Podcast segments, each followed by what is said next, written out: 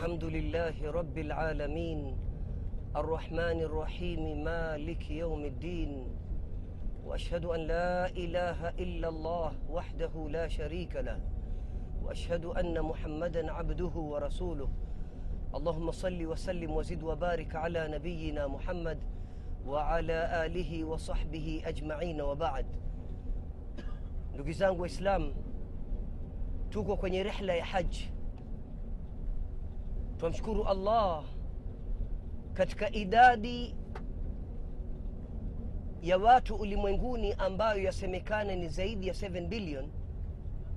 Sisi waislamu ni 1.5 billion.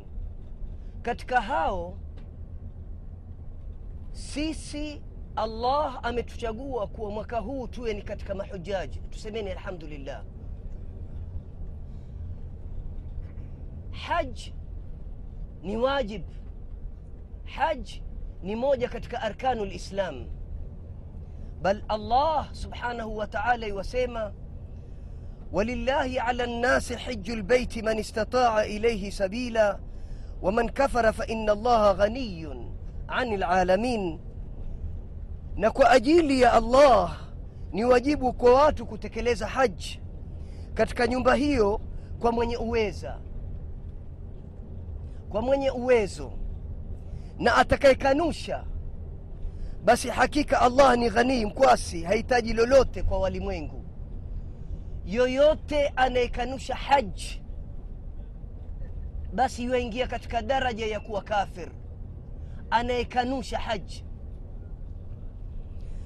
na mtume sal llahu alaihi wasalama yuwasema buniya lislamu ala khams shahadati an la ilaha illa llah wa anna muhammadan rasulu llah wa iqami lsalah wa itai lzakah walhaj wa saumi ramadan. Mtume wetu rehma na amani zimfikie amesema uislamu umejengwa kwa nguzo tano. Nguzo ya kwanza kushuhudia kwamba hapana allah mungu anayestahiki kuabudiwa kwa haki isipokuwa allah na kwamba muhammad ni mtume wa allah na kusimamisha swala kutoa zaka kuhiji na kufunga saumu ya ramadhan. Hivyo haj ni moja katika nguzo za uislamu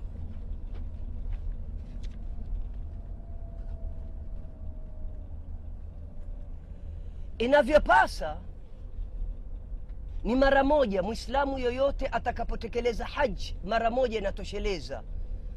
Anapokuwa anafanya tena mara ya pili na mara ya tatu huwa ni nafila.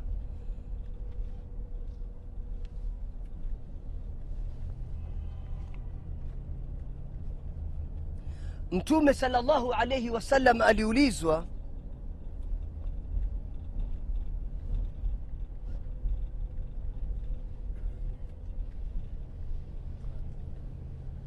kama haji ifanywe kila mwaka au mara moja. Mtume akasema qal bal maratan wahida faman zada fahuwa tatawu e mtume wa allah huyo sahabia alimuuliza je hija ni kila mwaka au mara moja tu? Mtume akasema ni mara moja lakini mwenye kupenda kuzidisha huwa ni tatawu kujitolea na anapata ujira wake.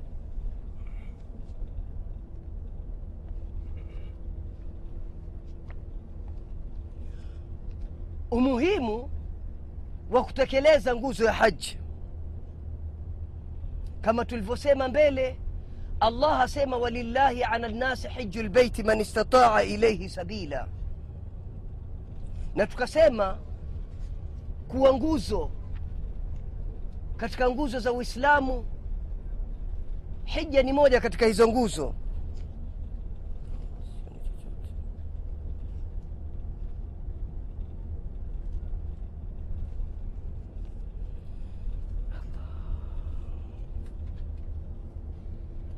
Sote twajua ndugu zangu waislamu kuwa mauti ni haq na kullu nafsin dhaiqatu lmaut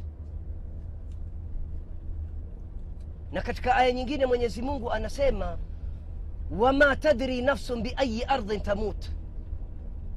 Nimeelezwa kisa ambacho kimetokea hii wiki iliyopita kuwa kuna mwanamke ametoka huku atokake ni mtu mzima.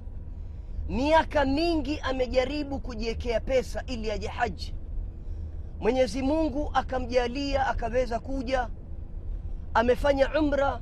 Alipokuwa anaswali kwenye haram haya maneno kabla ya siku chache alifariki kwenye haram.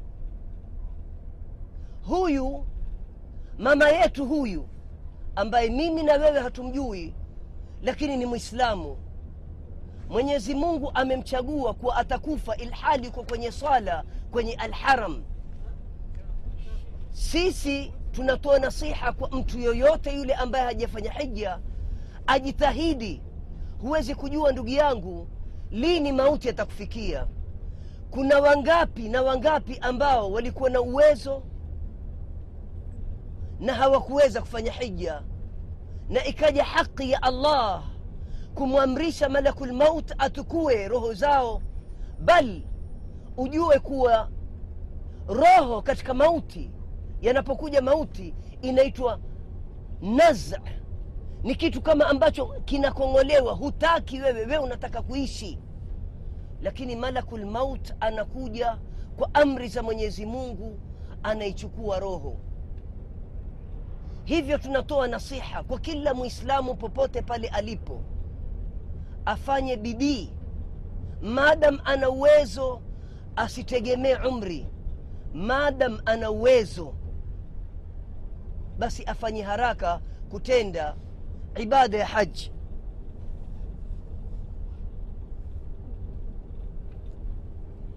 jambo moja ambalo yatakana kila mwislamu alifikirie. Wewe unapofanya hija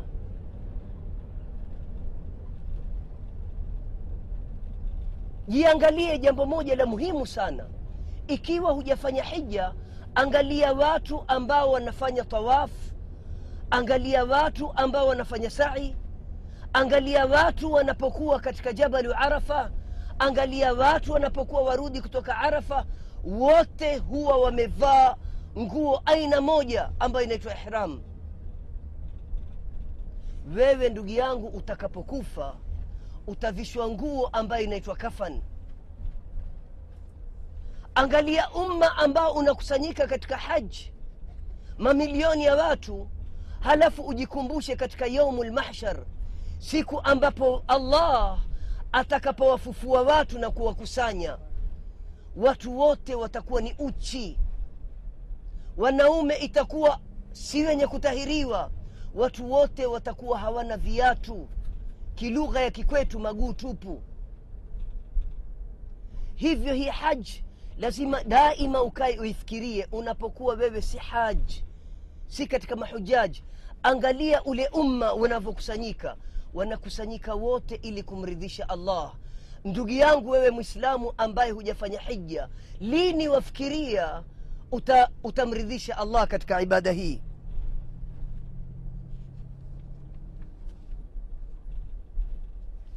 Katika mambo muhimu mtu anapokuwa iwafanya haji lazima ipatikane ikhlas iwe wewe unafanya haji kwa sababu allah peke yake ndio aliyekuamrisha na wewe unamridhisha allah. Hufanyi haji kwa ajili ya suma na riaa la kuwa mimi nikirudi niitwe alhaj fulani hakuna kwanza cheo hicho. Unafanya haji kwa sababu mwenyezi mungu mwenyewe amekuamrisha. Kaa ufikiri hivi sasa sisi ambao tu kwenye, kwenye basi sisi twendapi sisi twenda makka. Makka almukarama inna awala beitin wudia linnas laladhi bibakka nyumba ya kwanza allah. Aliyoijalia kuwa ni ya ibada ni iliyoko bakka bakka ni moja katika majina ya makka. Makka inaitwa alharam. Makka inaitwa masjidu lharam makka kunaitwa hadha lbaladu lamin unaposoma watini wazeitun waturi sinin wa hadha lbaladi lamin haya ni katika majina ya makka. Wewe unatoka unakwenda kumridhisha allah unafika mpaka makka. Makka ni wapi? Makka ni pahala ambapo mtume wetu muhammad amezaliwa. Waunaje ukimswalia rasulullah? Makka ndio ambapo kuna alkaba unazunguka mara saba unafanya sai mara saba. Angalia utukufu wa idadi ya saba. Surat lfatiha ina aya ngapi? Ina aya saba. Mbingu ni ngapi? Mbingu ni saba. Ardhi ni ngapi? Ardhi ni saba. Suratu lfatiha ni aya saba. Watu wanatufu mara saba. Wanafanya sai mara saba. Wanapokwenda kupiga raml kilugha ya kikwetu aambiwa mtu yuenda kupiga shetani anatukua majiwe mangapi? Anatukua majiwe saba. Idadi za siku ya wiki ni ngapi? Msalie mtume. Idadi ya saba ina utukufu wake. Allah peke yake ndio anaijua.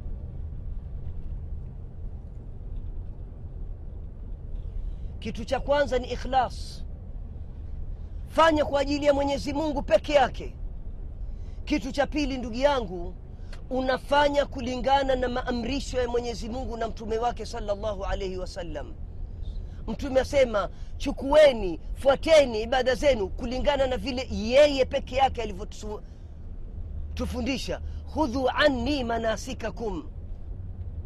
Sisi tunamfuata mtume muhammad peke yake vile alivyofanya hija yake halafu na vile ambavyo masahaba walivyomfuata. Jambo la tatu ndugu yangu ipatikane atauba mwenyezi mungu yuwasema katika qurani qul ya ibadiya alladhina asrafuu ala anfusihim la taqnatuu min rahmatillah llah ina allaha yaghfiru dhunuba jamia. Hapa mwenyezi mungu yuwatuita sisi waja wake asema qul aambiwa mtume sema qul ya ibadi. Nani hawa waja wa mwenyezi mungu? Alladhina asrafu ala anfusihim. Israf ni kuidhulumu nafsi yako kupita mipaka katika kutenda maovu na mabaya na machafu. Mwenyezi mungu asema hawa wanaotenda machafu hawa wanaotenda maasi hawa wanaotenda maovu mwenyezi mungu bado yuwawaita ya ibadi. Qulu allahu akbar alladhina asrafu ala anfusihim waliopita mipaka katika kutenda maovu. Mwenyezi mungu asema la takhnatu min rahmatillah. Msikate tamaa na rehma ya mwenyezi mungu. Inna llaha yaghfiru dhunuba jamia. Innahu huwa lghafuru rahim. Mwenyezi mungu anayafuta madhambi yote. Mtume sal llahu alaihi wasallam iwasema alhaju lmabrur laisa lahu jazaan illa ljanna haji iliyokubaliwa haina malipo isipokuwa pepo. Tunarudi kwenye tauba. Mwenyezi mungu katika hadithi lqudsia asema ya ibadi enyi waja wangu innakum tukhtiuna billaili wannahar. Nyinyi munafanya maovu munafanya mabaya munafanya masia usiku na mchana nyinyi munafanya masia wa ana aghfiru dhunuba jamia na mimi allah asema nafuta madhambi yote. Fastaghfiruni aghfir lakum. Basi niombeni mimi maghfira. Niombeni mimi msamaha ntawasamehe allah amewafungulia. In allaha yabsutu yadahu billail liyatuba musiu nahar.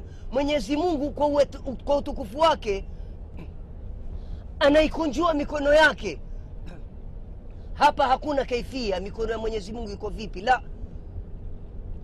Mwenyezi mungu anaikunjua mikono yake yule aliyefanya masia usiku aliyefanya masia maovu usiku anakunjuliwa na allah asubuhi mchana ili atubie. Na aliyefanya maasi mchana mwenyezi mungu anamkunjulia ili usiku wakti wowote rudi kwa allah. Tusemeni insha allah. Tuwe katika tawabin. Ndugu yangu unapotubia wewe unakuwa katika atawabin na mwenyezi mungu anawapenda wenye kutubia. Kwanza wajua wewe ndugu yangu duniani unapopendwa na mwenyezi mungu huwaje? Waunaje ukimswalia rasulullah? Mtume salllahu alaihi wasallam iwatuambia idha ahaba llahu abdan nada jibril. Isikie vizuri. Allah anapompenda mja humwita jibril. Akamwambia inni uhibu fulanan faahbibhu mimi allah. Anasema mimi nampenda fulani basi wewe jibrili mpende. Jibril naye nakupenda thumma yunadi fi ahli lsama halafu jibril ananadi huko mbinguni kuwaambia malaika wote kuwa ina allaha yuhibu fulanan faahibuh allah anampenda fulani na nyinyi mpendeni. Wewe shekhe wapendwa na allah wapenda na jibril na wapendwa na malaika wote.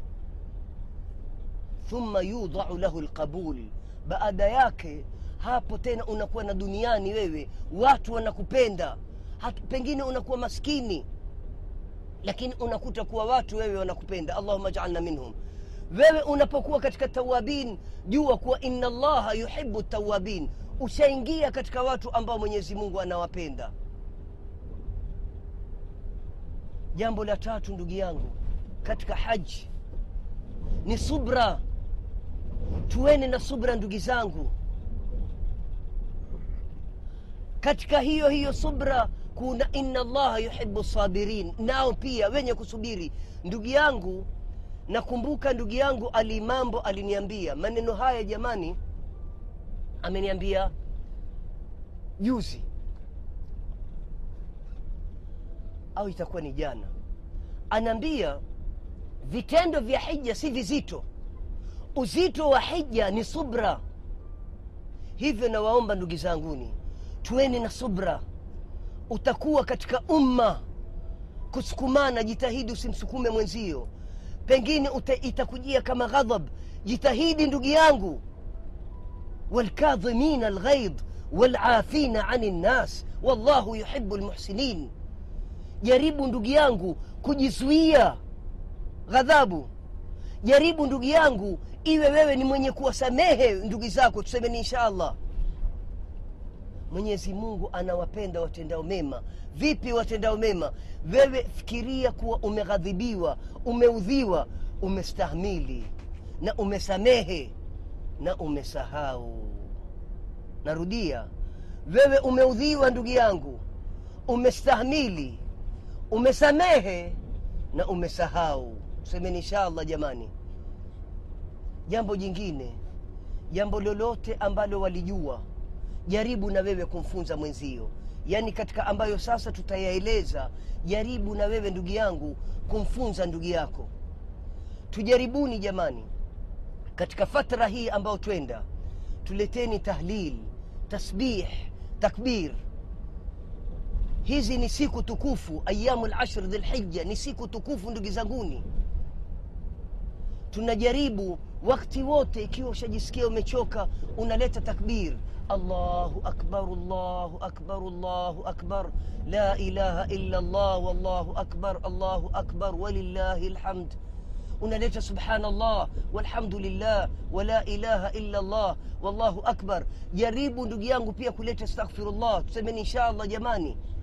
Eh, la haula wala quwata illa billah. Hizi ni siku za adhkar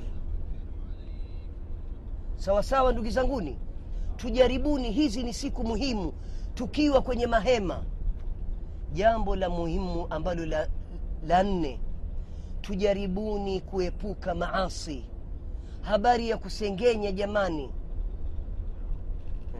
Ayuhibu ahadukum an yakula lahma akhihi maitan fakarihtumuh unapenda ndugu yangu wewe kula nyama mfu ya nduguyo wewe unachukizwa.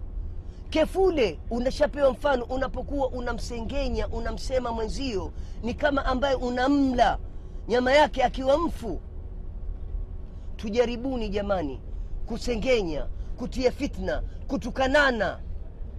Tusemeni insha allah jamani tutaepuka mambo haya.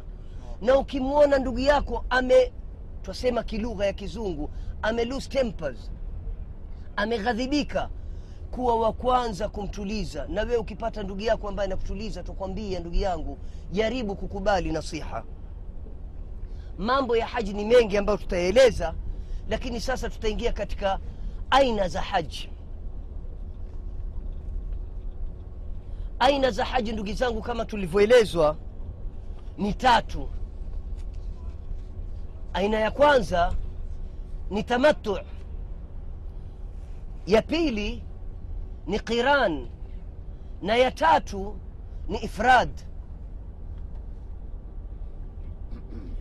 Unaposema kuwa wewe wataka kufanya tamattu huwa tumemaanisha nini? Na kuomba ndugu yangu ambaye umelala kwa sababu haya mambo sasa yanakuhusu. Sasa twazungumza aina za haji ni aina ya haji kwa nia ya kufanya umra kisha haji. Hivyo ni kusema kuwa wewe utakwenda miqat. Ukishafika miqat utajisafisha utavaa ihram yako. Tutakapokuwa sasa tuko kwenye basi au hata nde ya basi lakini lazima iwe ni kwenye miqat utatia nia ya kufanya umra. Lengo kuwa utafanya umra utamaliza halafu itabidi uvue nguo zako ukishamaliza. Nisikize sasa na kueleza habari ya tamattu. Ni aina ya haji kwa nia ya kufanya umra kisha haji. Anayetekeleza huitwa mutamatti. haji ambaye ni wewe na mimi ambaye umetia nia ya kufanya tamattu utavaa ihram ya umra tu. Kwa wakati wa miezi ya haji yani hizi siku za haji hivi sasa kama sisi ambao tunakwenda makka mapema. Yani bado kesho ukifika wewe waweza kufanya tamato, ambayo inamaanisha kwamba ukishafika makka utafanya tawafu na, na sai ya umra. Utakuwa ushavaa ihram yako. Ukifika kitu cha kwanza twakwambia kama ilivyo sunna ya kuingia kwenye msikiti msikiti wowote. Lakini msikiti wa makka ni msikiti mtukufu unatanguliza mguu wa kulia. Halafu unasema bismillah wassalatu wassalamu ala rasulillah. Allahummaghfir li dhunubi waftah li abwaba fadlik. Hivi vitabu ambavyo tumewapa vya kijani iko hii dua ya kuingia msikitini na dua kadhaa. Bal twawaambia tutakapofika iko mkusanyiko wa ndugu zetu ambao wametukusanyia mwenyezi mungu awajaze kheri. Ziko dua za qurani zote. Kwa kiarabu matamshi yake na tafsiri yake kwa lugha ya kiswahili. Halafu pia tumejitahidi kukusanya dua za mtume wetu salllahu alaihi wasallam ambazo hizi tutazigawanya twa kuomba uwe nayo. Pengine siku za mbele hata ukiweza kumfanyia ndugu yako kopi utampelekea atafanya tawafu ndugu yangu utafanya tawafu ya sai na umra. Ukishamaliza utanyoa lakini twakwambia hapa upunguze usinyoe kabisa. Kwa sababu baadaye utakapofanya haji ambayo pengine baada ya siku mbili tatu itakubidi sasa unyoe tena. Sasa ikiwa umenyoa kabisa kipara itakuwa huna kitu alhaji twakwambia upunguze kwa sababu kubakie angaa chochote ukishamaliza haji yako uweze kunyoa tena lakini ile itakuwa ni kunyoa wewe kwa ajili ya hija.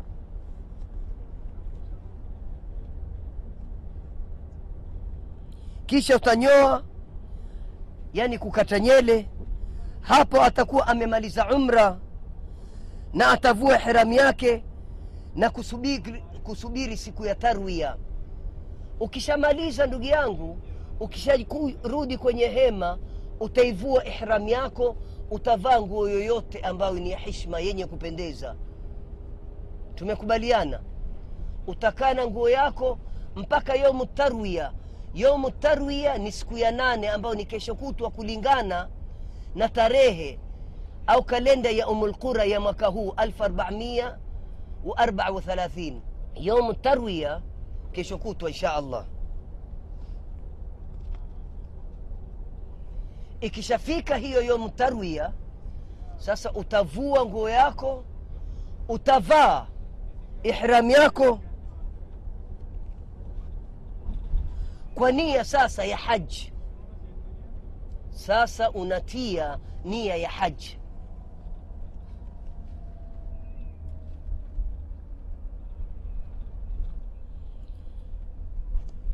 nataka kukueleza haji tamattu mpangilio wake inafanywa vipi? Utakapofika miqat utaingia katika ihram kwa nia ya umra. Utavaa ihram yako sisi wanaume ambayo unavaa mbili juu na chini. Halafu utatia nia ya umra labbaik allahumma umra. Tumefahamikiana au labbaika umra utatekeleza haji hiyo umra haji yako.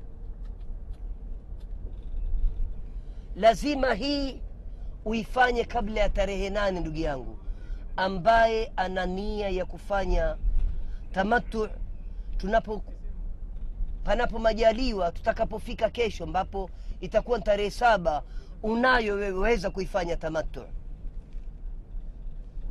Utafanya tawafu ya umra moja kwa moja. Wewe hutofanya tawafu lqudum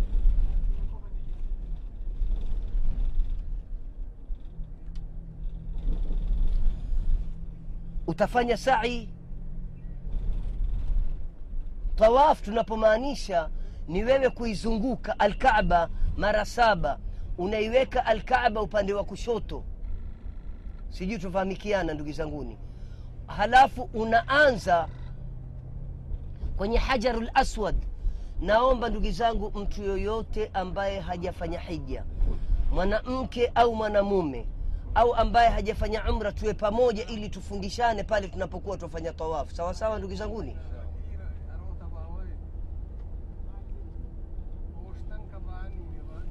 halafu utafanya sai. Unakwenda baina safa walmarwa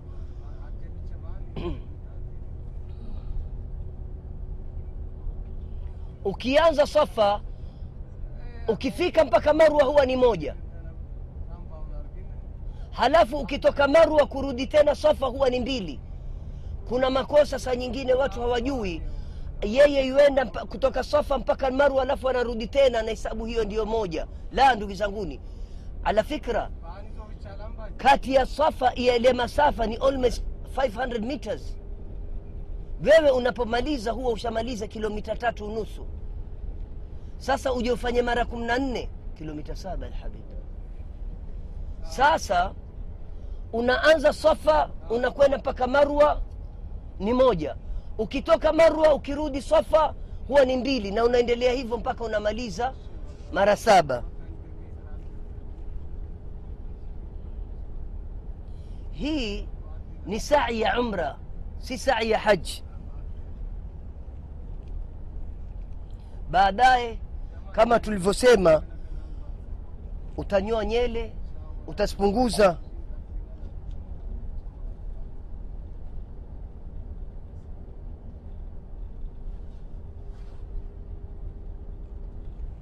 Kama tulivyosema utajaribu kuzipunguza hususa sisi kwa wale ambao pengine wato, wanatoka nchi za nje hufanya tamattu lakini huwa ni mapema.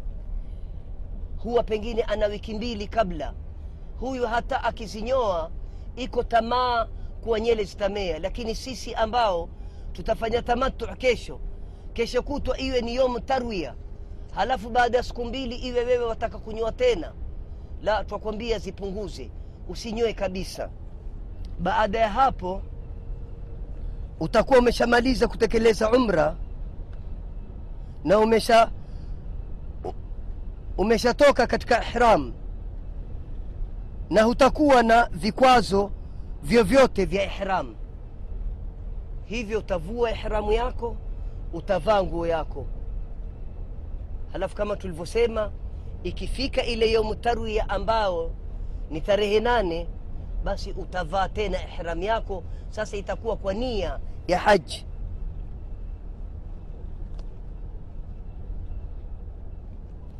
tamatu anayefanya tamatu lazima achinje. Fima maanaa mwenye kufanya haj aina hii ya haji ya tamatu ni lazima achinje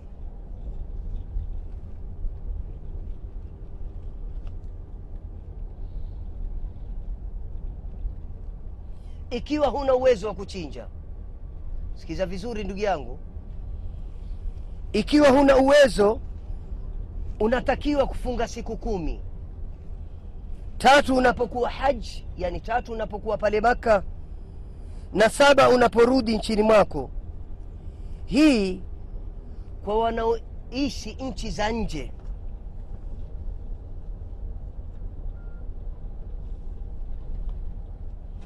ama wale ambao wakaa maka hawatakiwi kutekeleza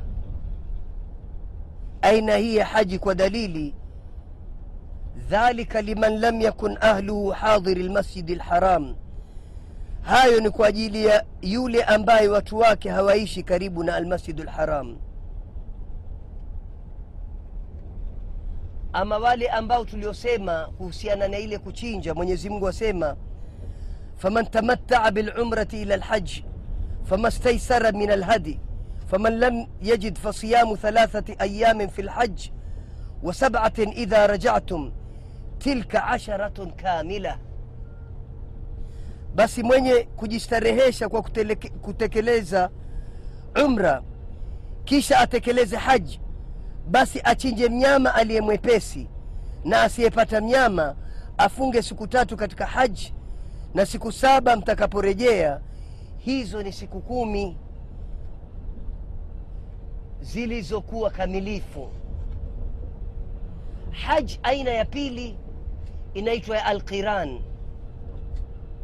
Ni aina ya haji inayochanganywa na umra kwa nia moja bila ya kutoka kwenye hiram anayetekeleza huitwa alqarin. Hapa ndugu yangu unakuwa wewe ushavaa ihram yako unatia nia ya kufanya hija na umra wakti mmoja na hii haji ya qiran hal kadhalika inakupasa wewe kuchinja hujaj au haj atavaa ihram kwa nia ya umra na haji au anavaa kwanza ihram ya umra kisha anatia nia ya haji kabla ya tawafu lifadha utakapokwenda tutakapokuwa tutakapokuwa tushafika pale miqat tushajitayarisha. Na hapa kidogo nitakueleza masala ya miqat. Utakapofika miqat ndugu yangu ikiwa hujajitayarisha ni kwa ajili ya usafi na ni sunna. Unakata kucha unakata nyele za kwapa na unanyoa pia nyemo, e, nyele kwa sehemu za, za usiri unaoga. Halafu kama wataka kujitia manukato hujitii manukato unapokuwa ushavaa ihram ndokwambia wataka kujitia manukato ukiwa pale uko ushaoga nini hapo. Lakini unapokuwa ushavaa ihram hakuna tena kujipaka manukato perfumes hairuhusiwi tena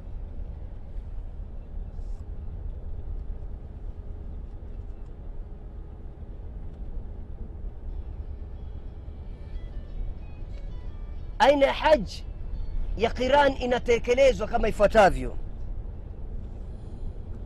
Unapofika miqat ingia katika hiram kwa nia ya umra na ya haji unaweza kusema labeika haj wa umra labeika umratan wa haj unajaribu kuitia ile nia. Kuwa wewe sasa unatia nia ya kufanya hija na umra lazima uwe na mnyama wa kuchinja. Kisiku hizi mambo yalivyoendelea hapa sasa nazungumza saudia mimi. Kwa ndia ya bank mathalan bank rajhi wewe unakwenda unatia atm kadi yako halafu unalipa kiwango cha, ku, cha yule kondoo au mbuzi mwenye kuchinjwa ambayo ni kati ya riali mia tatu au riali mia nne hapo wao hii sharika ya rajhi wanachukua jukumu ya kukuchinjia. Sasa wewe usifanye tena wasiwasi. Ama ikiwa ukufanya hivyo na tuko maka waweza wewe mwenyewe ukenda mpaka kitindioni ukalipa pesa na hii huwa ni suna zaidi kwa sababu unaweza kumchinja mwenyewe. Au ukamwona yule mnyama wako anachinjwa mbele yako. Tusemeni insha allah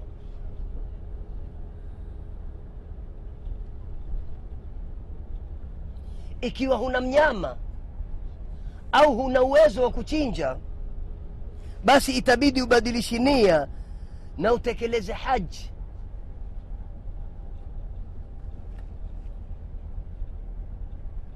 Mathalan utekeleze haji ya tamatu kwa nini? Kwa sababu halafu huna mnyama itakubidi ufunge zile siku kumi kama tulivyoeleza mbele au sivyo ndugu zanguni?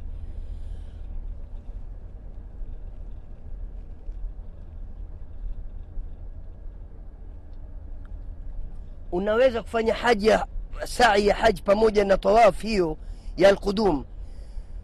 Na unaweza kuichelewesha sai kufanya baada ya tawafu lifadha tawafu lifadha hii tunaifanya tutakapokuwa tushatoka arafa tushapiga mawe ya kwanza halafu tunakwenda kufanya tawafu lifadha.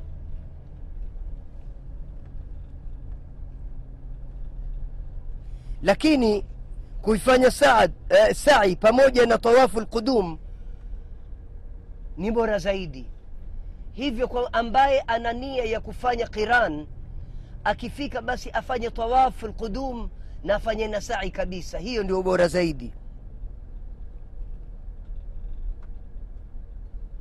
Lazima ubakie katika ihram.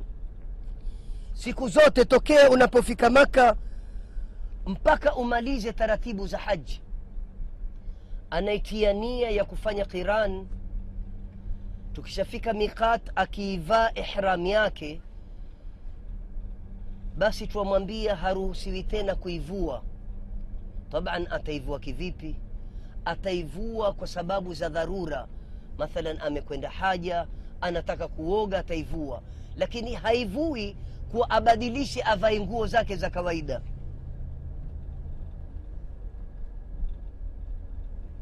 Mpaka zitakapomalizika taratibu za hija kama nilivyosema tutakuwa yomtarwia tuko mina tutakapotoka mina tarehe tisia ambayo ni yomu arafa tutaieleza utukufu wake kesho insha allah.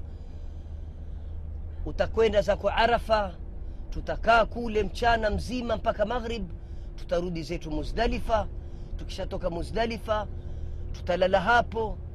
Asubuhi yake tutakwenda kupiga mawe baadaye ndio tutakwenda kufanya tawaful. Ifadha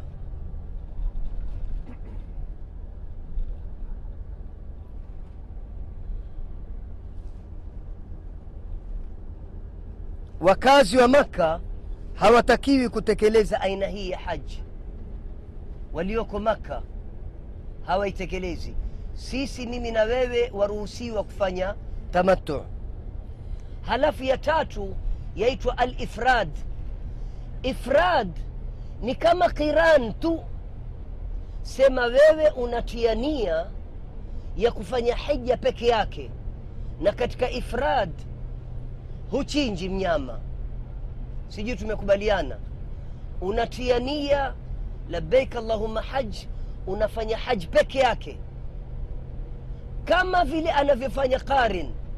Na tutakuwa pamoja tutakuwa tukielezana. Ukiwa na suala lolote twakuomba, wakati ule twatufu wakti ule twa sai ama tukiwa pamoja una suala lolote uliza. Sio mpaka ufanye makosa. La umeona umechanginyikiwa ama uliza na sisi insha allah tunao maulama tutawauliza na jawabu tutakupatia. Fasalu ahla dhikri in kuntum la talamun.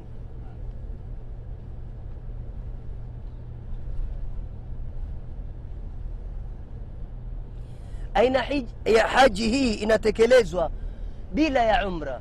Unatia nia ya haji peke yake. Qiran tunasema unatia nia ya kufanya umra na haji pamoja ama ifrad nia inakuwa ni kufanya hija peke yake na hii huchinji. Inakuwa kwa nia moja tu ya haji anayetekeleza hii huitwa almufrid. Sasa yule wa kwanza tunasema anaitwa mutamatti wa pili anaitwa alqarin na watatu anaitwa almufrid utavaa miqat ihram yako kwa ajili ya kutekeleza, kutekeleza haji peke yake. Tutafanya tawafu lqudum kwa sisi ambao tunania kufanya ifrad. Halafu tutaelekea mina. Ndugu yangu anaifanya ifrad ukishamaliza mathalan kufanya tawafu lqudum jitahidi ndugu yangu kumbuka usinyoe. Utanyoa mpaka umalize ibada ya haji utabakia katika hiramu yako mpaka umalize kurusha vijiwe katika jamratu laqaba siku ya id yomu arafa ni tarehe tisia uamkizi wake ni siku ya id utakapomaliza kutupa vijiwe katika jamratu laqaba hapo tena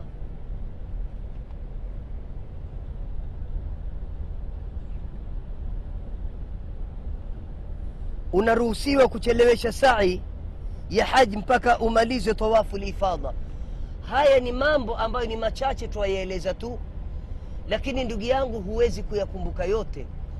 Twakwambia utakapokuwa wakti ule ya ima ya kufanya tawafu au sai au katika masala ya kutupa mawe au ibada unapokuwa katika arafa jambo lolote la kutatiza twa kuomba kama mwislamu uliulize. Ndio siku zote twawaambia watu kuwajitayarishe kutoka mbele kusoma mambo ya hija kabla hujaenda hija unapofika miqat ingia katika hiram kwa nia moja tu ya haji. Wewe huhitaji mnyama wa kuchinja. Ukifika maka utafanya tawafu lqudum ukipenda kwani unaweza kwenda moja kwa moja kutoka mikat kuelekea mina tarehe nane dhulhija unaweza kufanya sai ya haji. Utawafu, utafanya tawafu lqudum ukafanya kabisa sai ili utakapokuja kwa tawafu lifadha hutofanya tena sai. Na hii ni uzuri kwa sababu unajipunguzia uzito. Hivyo utakuwa sawa na alqarin kuhusu kubadilisha nia kufanya ya atamatu isipokuwa wakazi wa maka ambao hawaruhusiwi kama tulivyosema. Lazima ubakie katika ihram siku zote. Tokea unapo unapofika maka mpaka umalize taratibu za haji aina hii ya haji inawapasa watekeleze wakazi wa Makka au walio karibu na maeneo ya miqat. Ikiwa muda upo almufrid anaweza kubadilisha nia kutoka alifrad kufanya alqarin au almutamati au tamattu.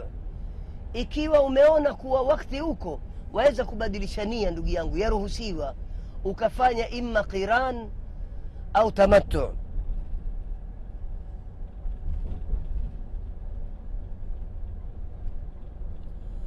maulama katika ijtihadi zao katika hizi aina tatu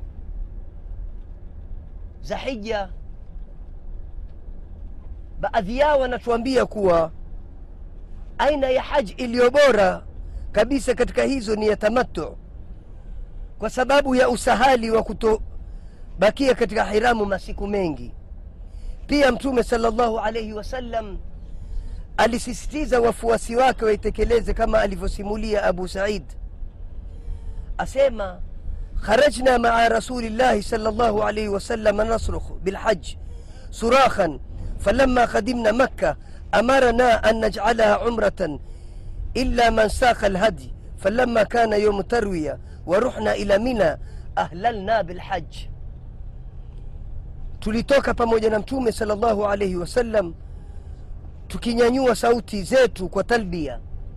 Talbia ni kusema labbaik allahumma labbaik labbaik la sharika laka labbaik ina alhamda walnicmata laka walmulk la sharika laka labbaik.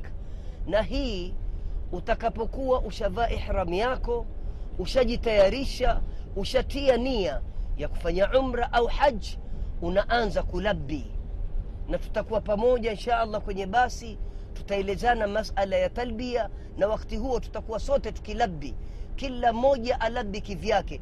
Mpaka unapofika alharam unajizuia hapo unaingia sasa kwenye ibada ya haji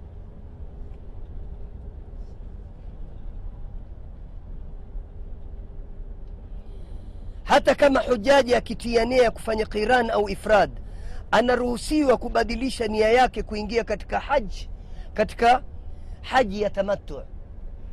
Umetia nia ndugu yangu ya ifrad ushaingia kwenye basi una labi unakaribia maka ukaona kwa nini mimi nisifanye tamattu. Una uwezo ya kuchinja. Basi waruhusiwa kubadilisha nia kutia nia ya tamattu.